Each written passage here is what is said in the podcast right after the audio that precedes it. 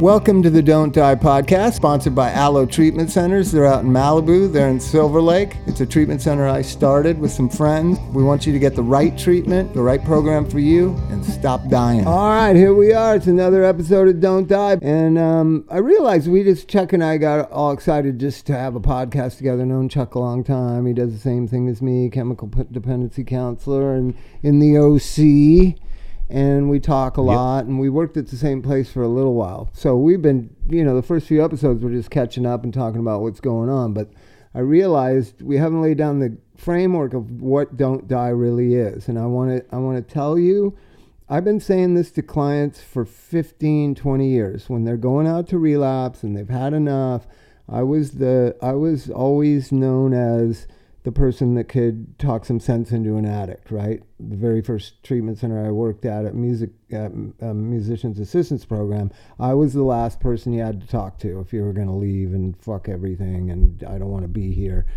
And that continued at Las Encinas Hospital in Pasadena for nine years. And that's been throughout my career is when somebody, when everybody, when the whole staff has tried to talk to somebody, the the last person they send in is me to try to talk some sense into the addict who wants to go get high, who wants to leave. And I just started years ago saying, "Don't die." The, you know, as I was, you know, because a lot of times you can't talk somebody out of it, Chuck. You just yeah, you know, abs- they're absolutely. Leave. They're dead they're set. Gonna they're going to go. And Yep. so I just started saying this truly heartfelt thing: "Don't die." Mm-hmm. And then I guess it's just a part of my bone marrow because in the documentary Bob and the Monster, at a certain point during one of the interviews, I said, everything does work out if you don't die. And so, Hmm. "Don't Die" has become a theme throughout my life to tell addicts, like, "Listen, I don't expect that you're you're gonna turn things around here, or you're gonna just become totally willing and get sober and be sober the rest of your life. I don't expect that. That only happens one out of ten times of people in treatment. Maybe if you're lucky, two a good treatment center two out of ten times, a regular treatment center one out of ten times, a shitty treatment center one out of twenty times." So nine out of ten people in general that I'm talking to are not going to stay sober the rest of their life, and they and they're going to return back to active use. And I've just been saying, don't die, and and I think that needs to be a, a national campaign. I think people need to start telling their children, "I love you, don't die," instead of you, "I'm not going to pay your bill," or "I'm or you're not, we're not going to talk to you." All that tough love shit because when if if they do die, you're gonna fucking live with that for the rest of your life. That the last thing you said to your kid was some negative thing and fuck you and you're just really heartfelt. Tell your children who are on opiates, who are at risk of dying, and they're not doing what they should be doing. Just tell them with a heartfelt, par- par- parental, loving tone, don't die mm-hmm. right? And I want a don't die hashtag on Facebook and Twitter and all this shit because children are dying like flies, like never before. And I figure maybe we're getting, my theory is we're shoving the solution down 19 and 22 year old kids' throats who don't want it. They don't even know what the problem is. So there's this huge, me- mech, you know, mechanized industry called the recovery industry that's insisting on abstinence and, and sobriety for kids who, who are not really done using yet. But you know, a lot of people might not understand that yet. I mean, we when I think about what we talk about, we talk about it from looking at it at the last as the last 20 years of being in this industry and, and watching all this happen. A lot of people don't understand that yes, it's obvious to you that your child has a problem because everything's fallen off, but they haven't gone through all the struggles or they haven't hit that emotional or physical bottom yet. So to them, it's not nearly as bad as it looks as a parent. Yeah, it's, it is- it is not. And if you remember, I remember. I guess I think I guess I've always had a 19 year old's mentality, but 19 year olds don't think they're going to die. That's one of the main components of the 19 year old psyche.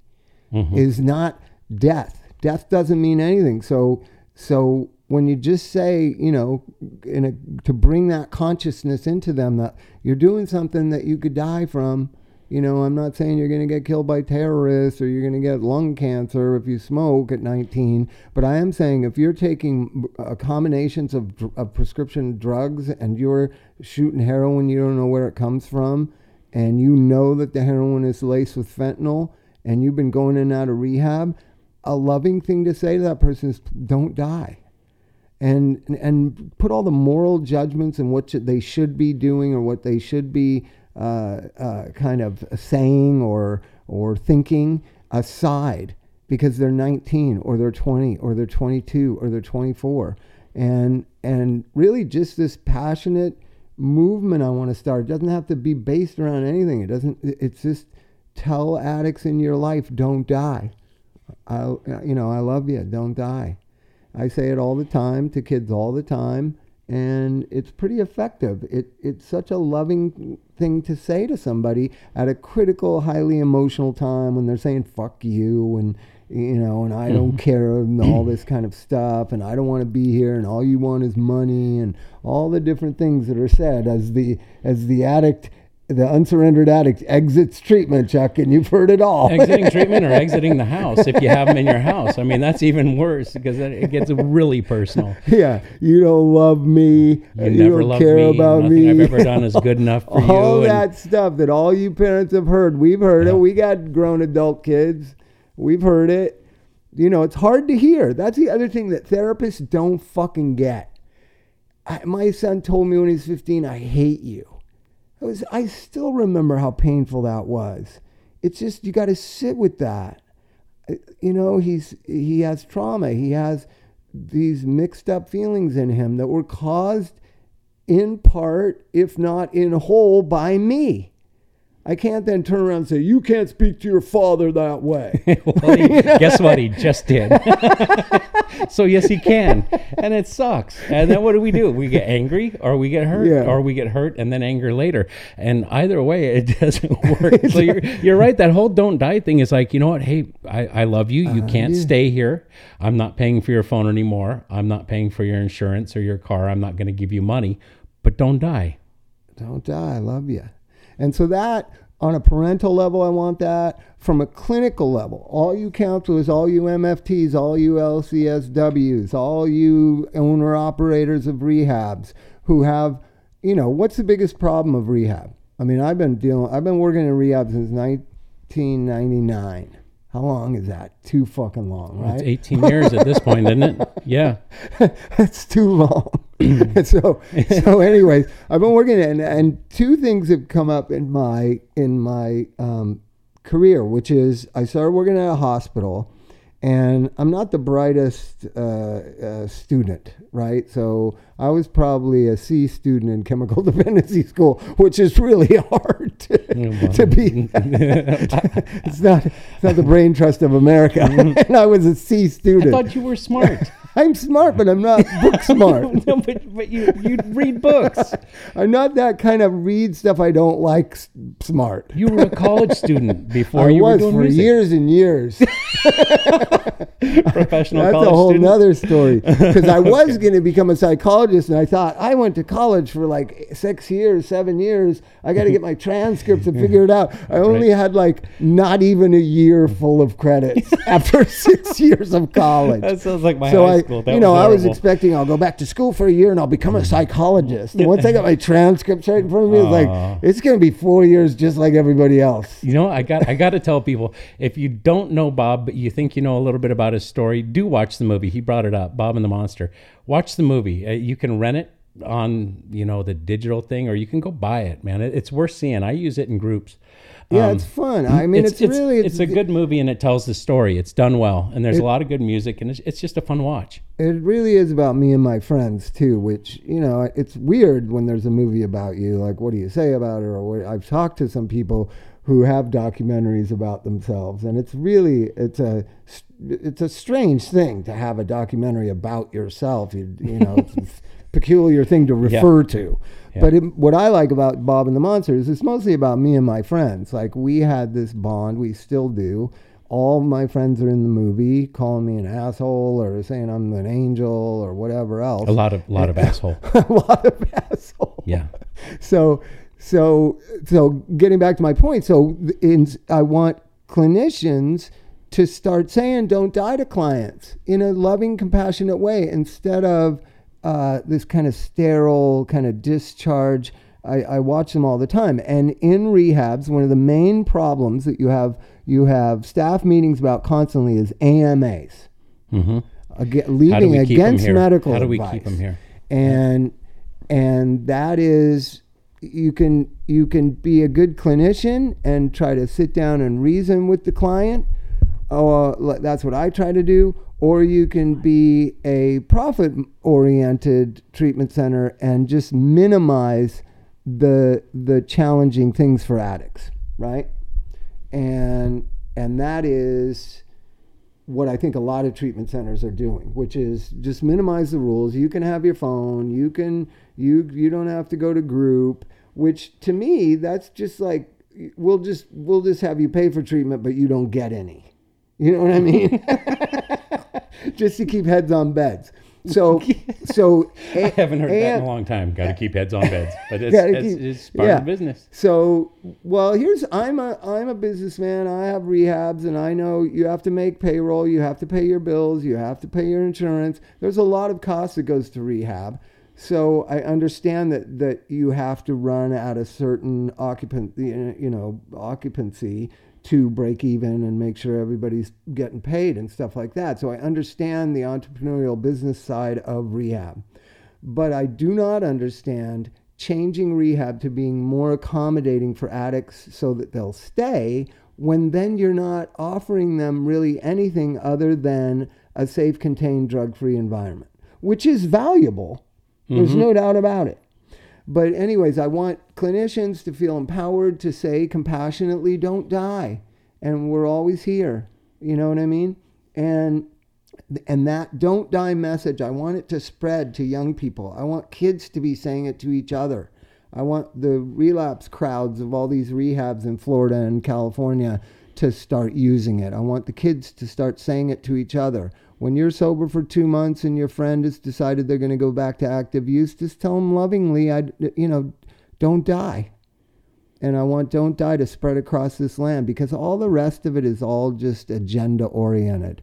Like what treatment modality you believe in, 12 steps abstinence based, harm reduction, um, you know, naltrexone implants, uh, you know, all the different arguments about what to do about the opioid overdose, you know, the opiate epidemic and the opiate overdose death rate, which I'm certainly in those conversations. But everybody has an opinion about that. I think everybody can really get behind a "don't die" message. Well, it's I kind of hard to argue a- against. I think I think it's a, I think a pretty simple concept. a pretty simple concept for a uh, bipartisan uh, support. I want to hear the argument against "Don't Die." what is what is the opposing There- view to "don't die"? There will be one. well, there I'm is. Sure, I'm, sure there- I'm sure there's some hardcore 12 steppers who'll say some have to die so those of us can live. Oh God! You know, when, when my brother died, someone said that to me, and that was the first man that almost lost his life in an AA meeting while I was there. you know, he had to die so you could live. Oh, what a God. bunch of shit! It You know, could- there's a lot of sayings. That one I've just always been repulsed by. Mm-hmm. And I think it's also a lot of this trying to get the message out to young people about about um, you know naloxone and safety measures and education about drugs. A lot of the um, the kind of resistance to that that that that encourages drug use or just making it seem okay. Um, I, I just find it fascinating that that you have a totally it's totally okay to prescribe opiates to 15 year old kids who hurt themselves in high school but it's not okay to talk to them as adults see you, you understand they're medicating them as mm-hmm. adults right, right right. They're, Th- th- this country medicates children constantly with adult medications that the drug companies who create them themselves don't say don't do that. Mm-hmm. Don't use antipsychotics and antidepressants on young minds. They constantly say it. In the in the warnings Right. of the drugs, doctors decide they know better and they use it off-label to prescribe Paxil that caused several suicides in teenagers in the 1990s, right? right. and- no, that was a big deal. Yeah, it was big. One kid flew an airplane into a building. Do you remember that? no, Yeah, it he was a I thought that- sixteen-year-old boy was put on Paxil, or uh, it I'm, I don't want to misspeak. I think it's Paxil, or Zoloft, I'm not sure, but he was on an antidepressant that the the drug company recommendation is should not be used in minors. Right. He was on it off label by a doctor and he stole his dad's airplane and crashed it into a building in Houston, Texas. And he wasn't an ISIS. He was no, he was just He was just a kid. Just, just, just a kid. Well, it's terrible to laugh about, but but so for decades it's been okay in America to treat 13 and 14 and 15 year old kids as grown adults when it when it relates to taking adult medicines. But it's not okay to talk to 13 and 14 and 15 year old and 16 year old and even 18 year old, 19 year old kids about the dangers of drugs and the safe use of drugs. That's a no no. You know- Even though we know 10 million Americans are abusing opiates, we can't talk about it. And that that's the the craziest part about that is that we only hear the main stories. I mean, how many lives, how many families are torn apart because of their children's behavior? I mean, he was successful, but how many kids tried to kill themselves and ended up locked up? How many kids just their lives went off the rails? How many kids lost direction and it changed the course of their lives forever? Well, Because, why because is it it, without it being a, without flying a, a plane into uh, to a building. I Well, mean, here's the thing about the the American young person's experience. Okay, so now we have opiates being prescribed to everyone in America, just starting about seven, eight, nine years ago. Everyone in America is going to be exposed to heroin. The drug companies, the FDA, the government, um, uh, decided, yeah, let's just uh, get opiates into the bloodstreams of all Americans, right? And the idea was that addict population would be affected by that, but the non-addict population would not. I, I don't understand. I don't know if any of you folks at home have taken heroin, but uh, Yeah. but it's a really kind of profound experience Right. right? And that you're going to take these pills on an ongoing basis is going to habituate your use.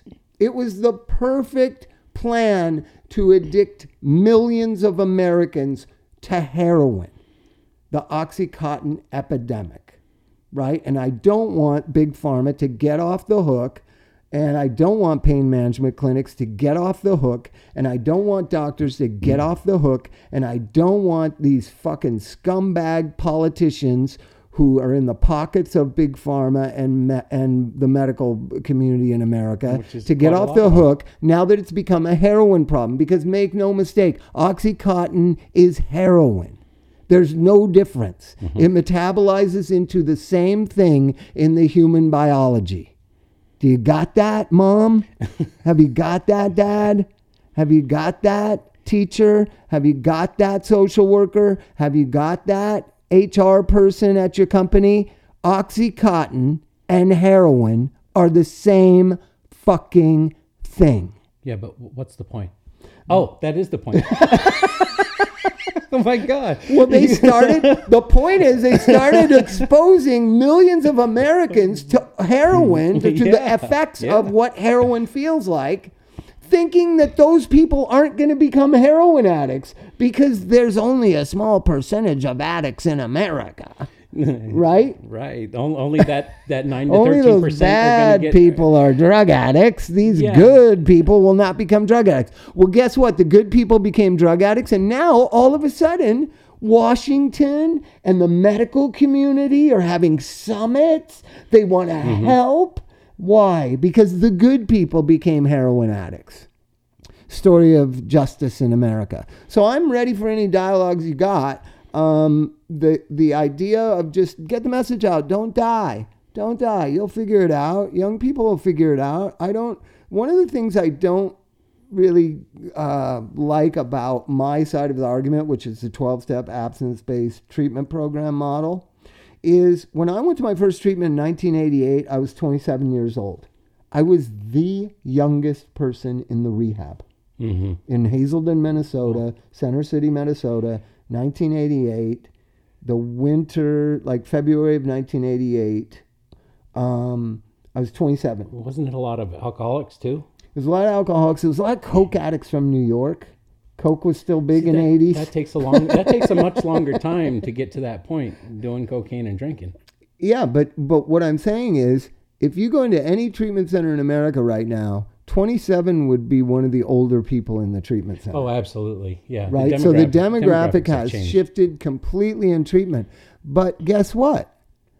Hazelden, where I went, is where the Minnesota model was established, which is a biological, psychological, sociological approach to addiction, a biopsychosocial approach, right? Mm-hmm. The Minnesota model. We all learned it in school if you went to chemical dependency school or or ther- therapy therapeutic schools. Um, the the Minnesota model does not work on millennials. I can tell you that right now.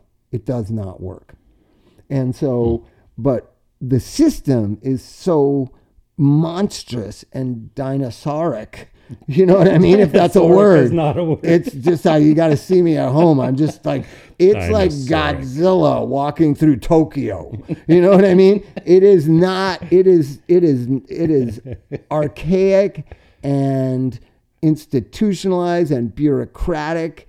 And it is set in stone that if you have a drug problem in America, your insurance company will cover you to go to 12 steps to abstinence based Minnesota model treatment and only 12 step abstinence based Minnesota model treatment.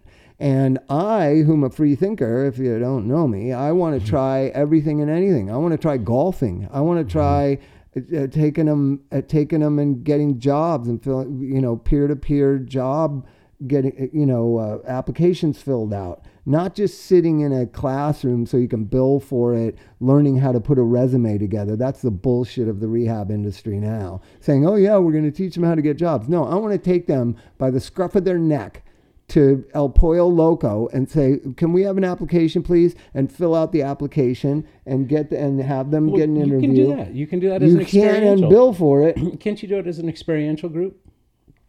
You can, be- you know, but what are they going to pay? Forty bucks, and and the and the and the if if you have them sit with a one on one, they pay one hundred and sixty bucks. Which do you think the treatment center is going to do?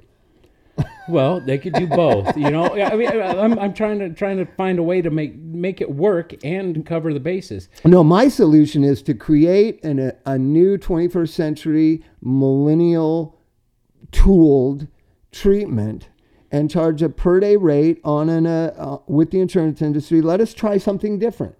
Let's have a trial of something different, right? Th- Uh, one of the things that I found works is um, there's a thing called reparenting, right?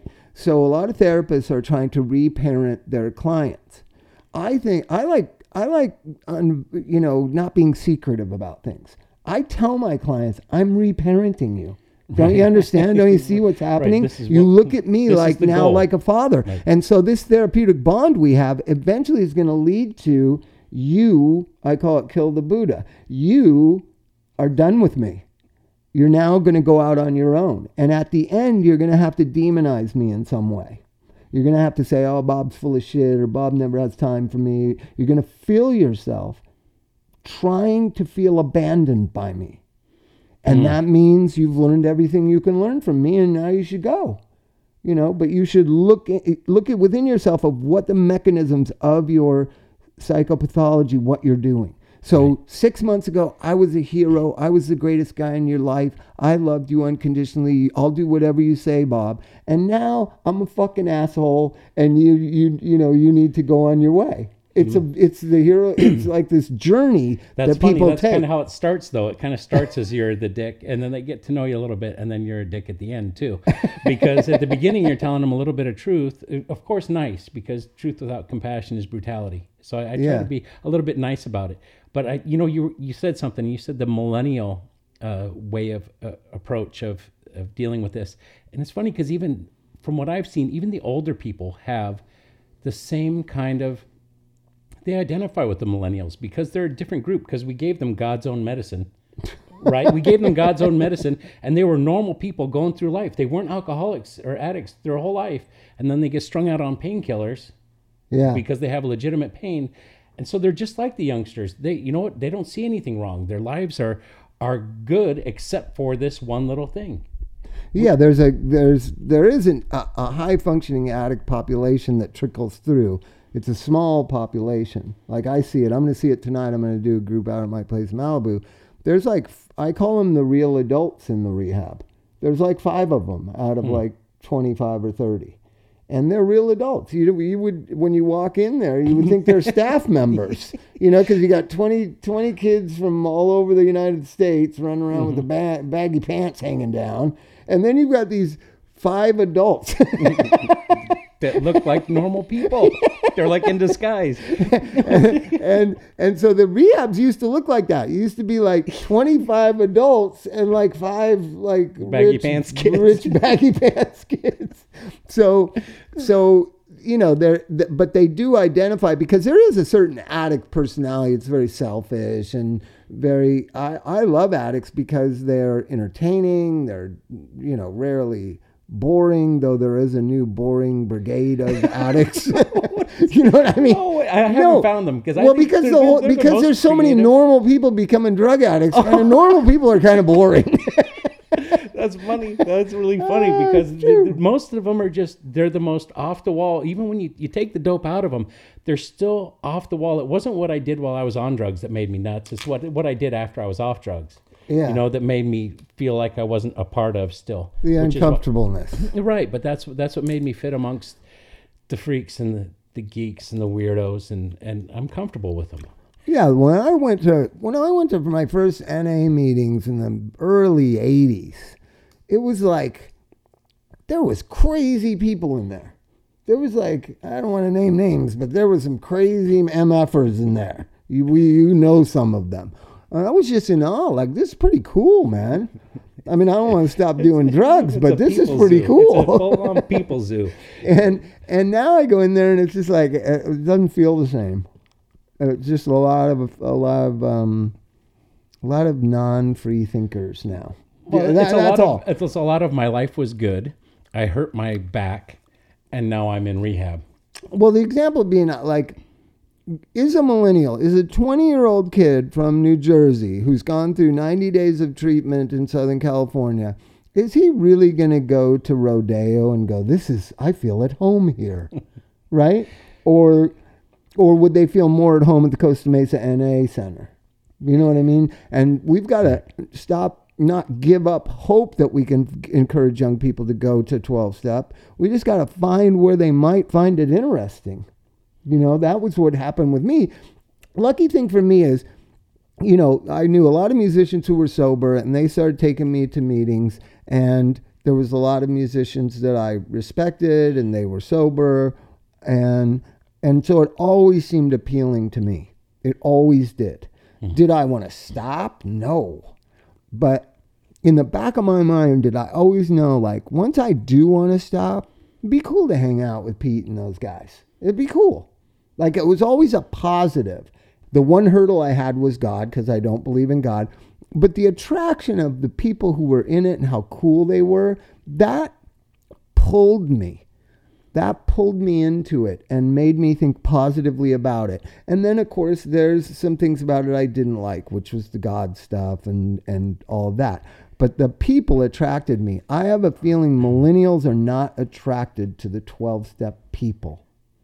I really believe that here in Southern California, because this is where I live and this is where I go to meetings in Malibu and LA and Orange County and Laguna. And I just don't think it's appealing to young people. Do you understand what I'm saying? Yeah, but I don't know I how was you'd make it 22 when appealing. I was 22 when I went to my first meeting with Brendan Mullen, who's dead now, the Masque Mm-hmm. Masque guy, founder. yeah. And he took me to a meeting. I remember one of the girls on Saturday Night Live was there. And Saturday Night Live was like bigger than it is now. It was the biggest thing in the world. And this woman from Saturday Night Live was there, and I just thought, oh my God, this is so cool, right? Now, Mm-hmm.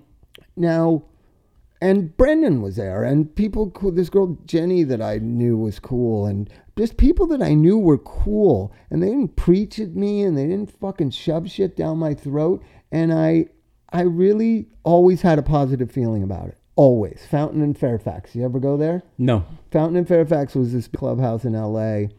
Um, had a big church, had big meetings in the church and little meetings in the little church building Oh, next door. it did. It was a huge meeting for Okay. decades. Yeah. Right? I went there in 1983 and and I always just thought this is cool. And the the first meeting I went to inside that little building behind the church, that building burned down and every time I drive past it, this is 30 five years ago, I went to that meeting there, my first meeting. And every time I drive down Fountain and I drive past it, I think about that little building that burned down that's not there anymore. Oh, and those people that were had. in that meeting. And Brendan, I always think about Brendan. And Chili Peppers wrote a great song about I Brendan he was- called Brendan's Death Song. Oh, It's I a great song.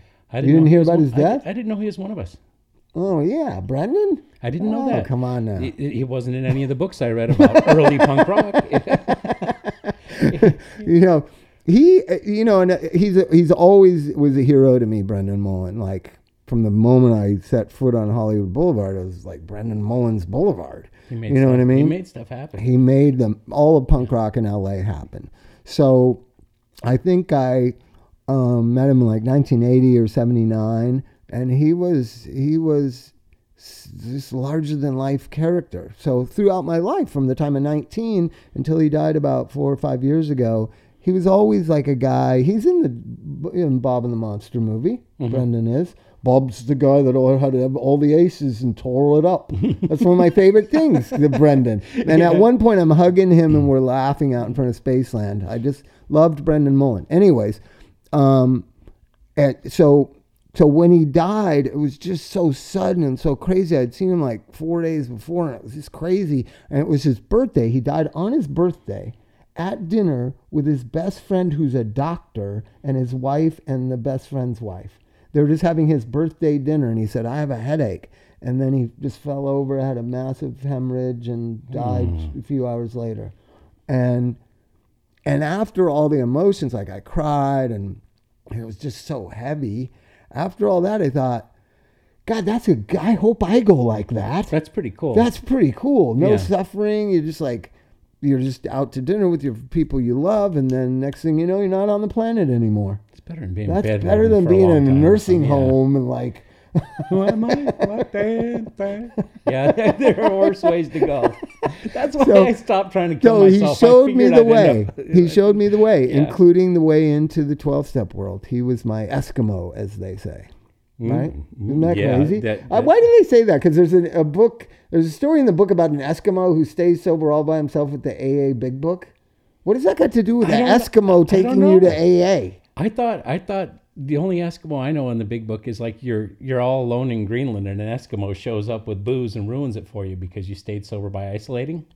Oh, is that what it Isn't that is? story in the book where like you could stay sober if you were like on Greenland all by yourself, but then even an Eskimo could show up with a bottle and ruin your day or something. God, you could sit there and pray for an Eskimo to show up. You'd hope so. Some blubber and some so I want young people to have this positive attitude about it. That's why I try to be so outspoken about it and positive about it and and you know and try to be example of like what sobriety is supposed to look like. It's not supposed to look like a grumpy old dude that just sits around and complains all the time. It's supposed to look like a vitality and a and a lust for life and a and an interest and curiosity about life and and issues and and dialogue and and it's supposed to be attractive. but we And I don't know that it's that attractive. I don't know that sober people are that attractive to this whole generation of millennials who at this point I think like at least 20% of them are drug addicted. If you look at the numbers of millennials, right. But how do how do you make that happen? You make you that don't happen. preach at them. Nobody preached at me. but it's the same thing that happened. To, If somebody at that meeting that I went to with Brendan had said, Hey, have you got a big book? You got a sponsor? What are you doing to stay sober today? I would have never come back. I would not give a fuck that that burn, building burned down. And I would have a different opinion of, and every clubhouse I go to in Orange County in particular, that's what happens to newcomers. really, They are pounced upon. I, I don't see that. But then again, I go to meetings based on what they do at those meetings where that doesn't happen. Well, go go go where the big speaker meetings. Most vans from rehabs or sober livings go to the big meetings, right? Okay. They don't go to men's stags all by themselves. So if you want to be a representative of what sobriety looks like, if you're only going to men's stags, which I do like going to men's stags, I go to one on Thursday nights, right, mm-hmm. where I get my sobriety. But I'm going to be sober. It doesn't matter whether I go on Thursday night or not. I, I'm, I know I'm one of those assholes that should worry. I am not going to use, right? Mm-hmm. And you can disagree with me or say I'm going to use because I say I'm not going to use. That's fine. I don't care what your opinion is. You just jinxed yourself. Uh, that's what people say. I've been saying. I bet a friend of mine, Jeff, because he always says, you know, you know, he preaches for like seven minutes in his share at the newcomer, Mm-hmm. right? Then he says, "But I'm as close to the next drink as the new, next guy." How is and that I, I, possible? how is that possible when you just you just that's not possible. You've been sober for 20 years. It's not possible. You are not as close to a drink as the person who has one day. You're not. Right. No. So I said, another one I said this: That I will uh, not use the rest of the year. I guarantee it, and I will bet you thousand dollars. And you can drug test me or do whatever you want to do. You can hair follicle, probably easiest. It was about the beginning of the year. So I said, we'll do three hair follicle tests throughout the year. I'm betting you a thousand dollars. I guarantee you I will not use a drink. I guarantee it has nothing to do with God, has nothing to do with my attendance of AA, has nothing to do with the sponsor. I guarantee fucking to you I will stay sober. And he was like, Why are you getting so weird? I go, Because I'm so sick of hearing you share the way you do. like, don't hmm? preach at young new people. Yeah. Share and lead by your example. Because when you preach at people, it, it's a one way conversation from your mouth to their ears. And what it and, and the big book reiterates over and over again that we share our experience, strength, and hope. Not tell, not shove, not bully. It even says we apologize if we appear to be lecturing. I mean, even if it appears that we're lecturing, we apologize in advance. it, it, it's the big book is all about stepping back, patience and tolerance. Love and tolerance is our code, and that My we're not going to lecture. We well- don't lecture. We don't talk down it, and we hear the newcomer. And that the primary purpose is to stay sober. I know how to stay sober. I know how to stay sober. That's my primary purpose. And then what's the second part of my primary purpose? To help another alcoholic to achieve sobriety. And that's where people are missing what what helps an, a, a suffering alcoholic to achieve sobriety. Attraction is the number one thing. Mm-hmm. If you are attracted, like I was to that clubhouse, like I was to Brendan, like I was to all these different people that I met, right? That attraction is the first ingredient of sobriety. And if you are you if you are not only not attracting people but repulsing them, you are you are an, the antithesis of the primary purpose. which is the Alano Club hero, the guy that sits in back and pounds his chest and goes, I come to three meetings a day every day, and I've been doing it for 40 years, and I missed my son's wedding because I was here where I should be. You know, those guys make me nuts. I, I you know, my wife hasn't seen. He missed his son's wedding. You know, these guys. He missed his son's wedding? missed everything. His family is an AA orphan. You know, they're all AA orphans because dude's at the frickin' Alano Club three meetings a day. I don't know. Is the world better off because of that? Maybe because he's not drunk and beating on those kids. That's You what my friend always says. But you know, so fantastic. There's those guys, but those are the guys that the new people see. And that's why I think it's so important when I meet someone who's new or someone who's struggling, I take them, I tell them, I say, we go to my sponsor's house on Monday night. One of the best meetings you could ever go to. It's it's never more than 20 people. And I, I take them there because I found attraction there. You know, I was attracted. I go because I want to. Or I take them to my home group say get down to here this is where it is because that's where that's where i find solution and attraction and I just only tell people where I go. I'm, that- I'm at this place on Yep. Sundays. I'm at this place on and meet me, Thursdays. meet me there Oh, If can, you come with? The, I don't go to other places people want to go to, and I don't. And I encourage if you you want to see the sobriety I like, this is where it's at, right? And and that you know people will remember that maybe two years from now, three years from now. They don't have to go next Thursday. I don't give a fuck. There's Mm-hmm. already too many people there already. but but but I'm just more general and more philosophical But- about it than most I- people. That's where I found it. So I, I hope that they find it the same way. And if they don't, I hope they don't give up. I hope they don't go back to a meeting they hate. Because if they keep going back to a meeting they hate, they're going to stop going altogether because it's going to be negative reinforcement. Well, I just can't. I just I want to plant the seed that Brendan planted in me that this is a fun, cool thing, and that seed got planted in me in 1983. It still grows. It's still there, and I'm reminded of it every time I drive down Fountain in West Hollywood because I think of it and I remember it, and it's a good and it's a positive, and it's a thing that helped me to help myself. So so that is so important. And so when you're talking about millennials who are in treatment, that's what they need. They need that seed planted. I don't expect them to get sober this year, next year, the year after. I just want them to not die and have a seed planted in them that sobriety is cool and fun and and freeing instead of rigid, dogmatic, religious, and repulsive. And I think that everybody in the 12 step community within the sound of my voice needs to remember that. Without the millennials, AA will die. hmm It will die. If young people do not find hope in Narcotics Anonymous, Alcoholics Anonymous, Narcotics Anonymous and Alcoholics Anonymous will not exist in 50 years. It will not. It needs each generation. If you look at a meeting, you know, I'm a I'm a late baby boomer. You're a, a generation X, right? So Sure. there's a lot of baby boomers in AA, there's a lot of Gen Xers in AA. There is not a lot of millennials in AA. But there will be. That's the hope. I- I, am hoping that the seeds are planted. I talk to thousands of millennials every couple of months.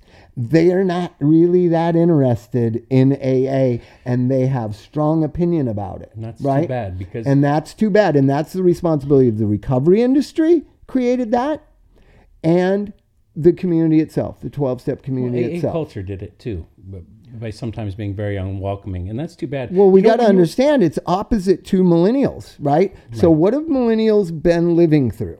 That they are special and snowflakes and they get a trophy just for appearing and they are the greatest and they're their parents' best friend and they're just everything and the whole universe revolves around them. Not all Correct? of them. Not all of them. A lot of them. If they were my kid, they know exactly what they are. a lot of millennial. I dealt with your kid. He thinks just like that. so you could you could say I didn't teach him that. Society taught him that. I, I think he learned that. But he was still was in baseball. Was he was still in baseball. He still got a trophy for not being very good, No, unless he was very Yeah, good. no, he- you, you know, he was good at soccer. Yeah. So, so, but you know what I'm saying. My older son was not good at any sports. He still got a trophy for everyone. Basketball, baseball. Well, then, yeah, and then, then the self worth isn't there, and they know it's they know it's not well, it's real. not achievement oriented, But- and it's not, and it's not. You know, here's here's if you go back to the baby boom generation, which is me. You had to work hard to be good and be uh, celebrated or, ac- uh, or acclaimed, Or right? cheat. I and it was just a society norm. You know, you strike out, you're you need to practice hitting more. If you hit a home run, that's because you practice hitting. You didn't get the credit yourself. Your actions got the credit. Do you understand what I'm saying? Mm-hmm. My dad was my basketball coach and my baseball coach. If I hit well, I was this one season in Little League where I hit like 550. And I that that winter I had gone to the batting cages and I had I had practiced hard a lot at hitting because I was a catcher and I wasn't a very good hitter. And so everybody was like, "We like Forrest; he's a good catcher, but if he can't hit 250, like we're not going to be able to have him." And and I wanted to be one out of on. I wanted four? to be on the Palm Desert All Star team that went to Riverside to play. Right. So I knew if I can hit, I knew how to pitch. I, I knew how to catch. I knew how to control a pitcher. I was good. I was a good catcher because Johnny Bench was my hero. But I couldn't hit for shit. And that winter, I practiced hitting. I got a baseball and tied it to a tree and just stood out there and hit it. Hit it as it comes back. Hit it. Just the all for hours and hours and hours. And then that season, I batted 550. Right? Hmm. My dad didn't give me credit for the 550. He says, because you took my advice and you went out there and hit. And I was like, holy shit. I don't even get credit for hitting 550. Uh, my dad gets credit for it Well, yeah. that society, that mm-hmm. world evaporated and mm-hmm. disappeared, didn't it? Didn't it? Yeah, I remember, like, funny. I That's, remember thinking, like, did he? Is it his? Is it because of him? It must No. be. You start to think, like, yeah, I didn't hit 550. It's because my dad told me I wasn't going to make the All Star team and I wouldn't be able to go on and represent the desert. Bec- uh, Though I was the best catcher in the desert because I couldn't hit, I wasn't going to make it. And so he challenged me. Then I practiced and practiced and practiced and became a good hitter. And then the practice, and my dad got the fucking credit, not Is that, me. is that a thing to be the best in the desert? Is that really? Oh, it's there a big thing. There was a lot of players went on to the to to Major League Baseball from the desert. Dude, that's all there is to do is play for fucking sports No, and ride motorcycles. The, only thing that happened out of there is like throw rag, and throw rag rules. this is 50 years before throw rag. Well, I don't know. I don't know. This is in 1974. well, you, you know what though, real real quick, I in in eighth grade I was doing the same thing, um, but I I learned how to to cheat to get recognized, and that was when we did the track and field. You could go and challenge the times, and I remember Carl Harry went on to be a professional athlete. Was in my eighth grade. He was super fast in the hundred yard, and I just took about ten steps forward towards the finish line when we did the retime, and I beat his time, even though I finished like two car lengths after him when we were doing it for real. But I cheated and I got to go to the district finals. Oh, really? Where was that? What town? Huntington? And that was in Fountain Valley. We ended up at Huntington Beach High School. And I, I did this thing where I knew I wasn't going to compete because Carl's saying, You better take first place if you beat my time. So I, I did a late start. I did a late start where it looked like I slipped so that I wouldn't get in trouble. So from eighth grade, I was already a fraud. I wasn't good at anything, but I could fake playing guitar. I faked I was a good athlete. I would fake. I was such a fake. I just hated me. Is that true or is that an AA narrative you tell yourself? That's abs- it's absolutely true. I couldn't. You're one of the most genuine guys, though. That's why I wanted you to do the show with It me. You're took a so long genuine. time for me to fall into who I am. So how? But genuineness is something people are born with.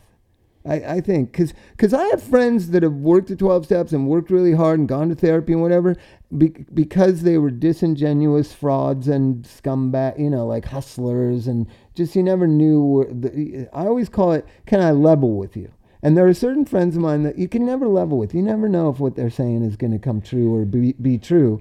And even after doing all the things necessary to become a genuine person, they're still not genuine. So it's led me to hmm. believe that genuineness is genetic in basis. I, And you I are- believe that, And but you are sincere and genuine and compassionate. You're the one that when I walked into work every day, you'd be like, we got to fucking straighten this out. You know what I mean? For the advocating for the addicts, for the population, for the people that were there. That is intrinsically you. It, did, it wasn't learned. Okay. Thank you. I appreciate that. But this fits the way we were raised. Instead of getting a trophy or getting recognized for anything, I had to find ways to get recognized. Oh, you have to win. Okay, so there had to be winning done and things I wasn't good at. I. Well, I wish I, didn't- would have known you then. Chuck, I, would have told you take a rope, tie it to a, a tree limb, put a baseball on it, and just hit it all winter. No, I caught, a, I caught a baseball with my mouth once, so that was the end of baseball, dude. That was it. anyway, so what? Why we're getting into parenting is because addiction has a component of parenting. And if you have an adult addict child that you're chasing around town trying to get help for, um, we're both parents and we're both, you know, pretty self aware people. That's not the best remedy. And shame of not doing such a good job as a parent is also going to kill your kid and it's going to destroy you. So we'll talk in further episodes about shame, about chasing your kids, about having good boundaries, about knowing that maybe you contributed to how what a train wreck their lives are, but you're not responsible for their decisions that they make as adults. Okay? All right. fair enough? That sounds good. Because we've both had to live with that. All right, see you next time.